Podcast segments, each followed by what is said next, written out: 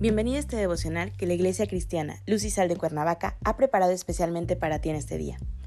Te animo a que prepares tu corazón y dispongas todo lo necesario para escuchar la palabra que nuestro Dios ha preparado especialmente para ti el día de hoy. ¿Listo?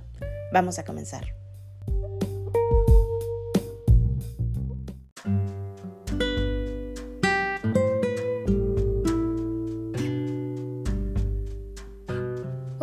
Estamos en la serie Caminando Firmes.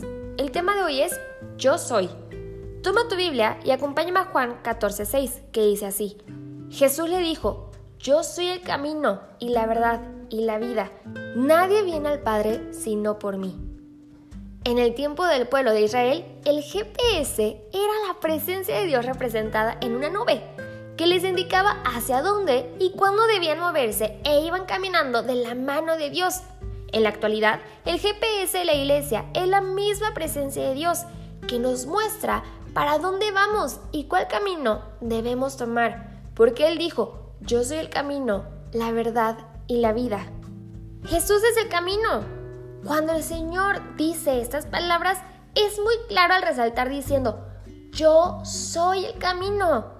No está diciendo que Él es una persona que muestra el camino o que es uno de los caminos como llegarán a pensar algunas personas al decir que hay muchos caminos que conducen al cielo, inventando que todas las religiones llevan a Dios. Jesucristo dijo que uno solo es el camino y es Él. El Señor es el único puente entre Dios y el hombre, como nos lo dice en 1 Timoteo 2.5. Por lo tanto, es el único camino que nos lleva a Dios. Si tú te encuentras en el camino de Jesucristo, estás en el camino correcto. Y es que Jesús es la verdad. Jesús al decir que Él era la verdad, estaba diciendo que era la única verdad absoluta y que cualquier filosofía de este mundo es una mentira. En el mundo de hoy podemos dar cuenta que lo que fue una verdad según la filosofía del hombre hoy en día no lo es. Por lo tanto, las investigaciones que hoy se hacen, mañana pueden ser desmentidas. A esto le llamamos verdades relativas. Por otra parte, todo lo que ha pasado, lo que está pasando y lo que va a suceder está escrito en la Biblia.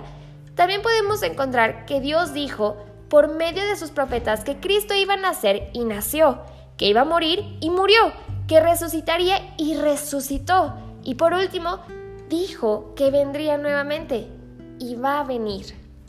Jesús es la vida.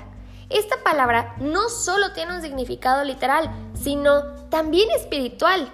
Esta declaración se refiere a que Jesucristo no solo es el creador y autor de la vida, sino que también es la vida eterna. En el momento que Dios creó al hombre, sopló aliento de vida en él. Y la Biblia dice que fue un hombre, un ser viviente. Ese término se refiere a que el hombre no solo tenía la vida física, sino también la vida espiritual y la vida eterna que Dios había puesto en él. Por lo tanto, en el momento en que el primer hombre pecó, no solo entró la muerte física, sino también la muerte espiritual y la muerte eterna, con ese primer pecado. Con la venida de Jesucristo, Dios nuevamente quiere reconciliar al hombre por medio de él, por lo cual entregó a su Hijo amado, quien no cometió pecado alguno y fue el único justo que caminó en este mundo para cumplir con la ley de Dios que nosotros no pudimos obedecer y morir por los pecados que tú y yo cometimos. Jesucristo antes de morir dijo, consumado es, lo cual es la deuda ha sido pagada. Con su muerte, el Señor estaba pagando por los pecados que aquellos que habrían de creer en Él. Pero con la resurrección estaba devolviendo la vida espiritual o la comunión con Dios a todos los creyentes. Nadie va al Padre si no es por medio de Jesús. Por último, para confirmar estas verdades bíblicas, Jesús dijo, Nadie viene al Padre sino por mí enseñando de esta manera que por ningún otro medio se puede llegar a Dios, sino solamente por medio de Él. La Biblia dice que solo Jesucristo es el único mediador entre Dios y el hombre y que no hay otro nombre bajo el cielo dado a los hombres en que podamos ser salvos. Acompáñame a orar. Gracias Padre te damos por este día, gracias por tus bendiciones.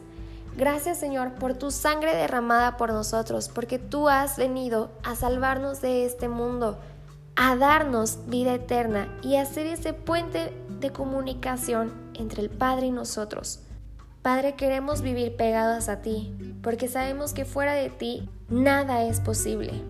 Te alabamos y te bendecimos. En el nombre de tu Jesús. Amén.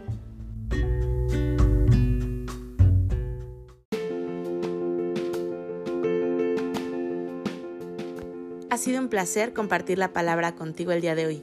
Te animo a que no te pierdas ni un solo devocional de esta serie. Te espero aquí el día de mañana. Y recuerda, conecta con Dios.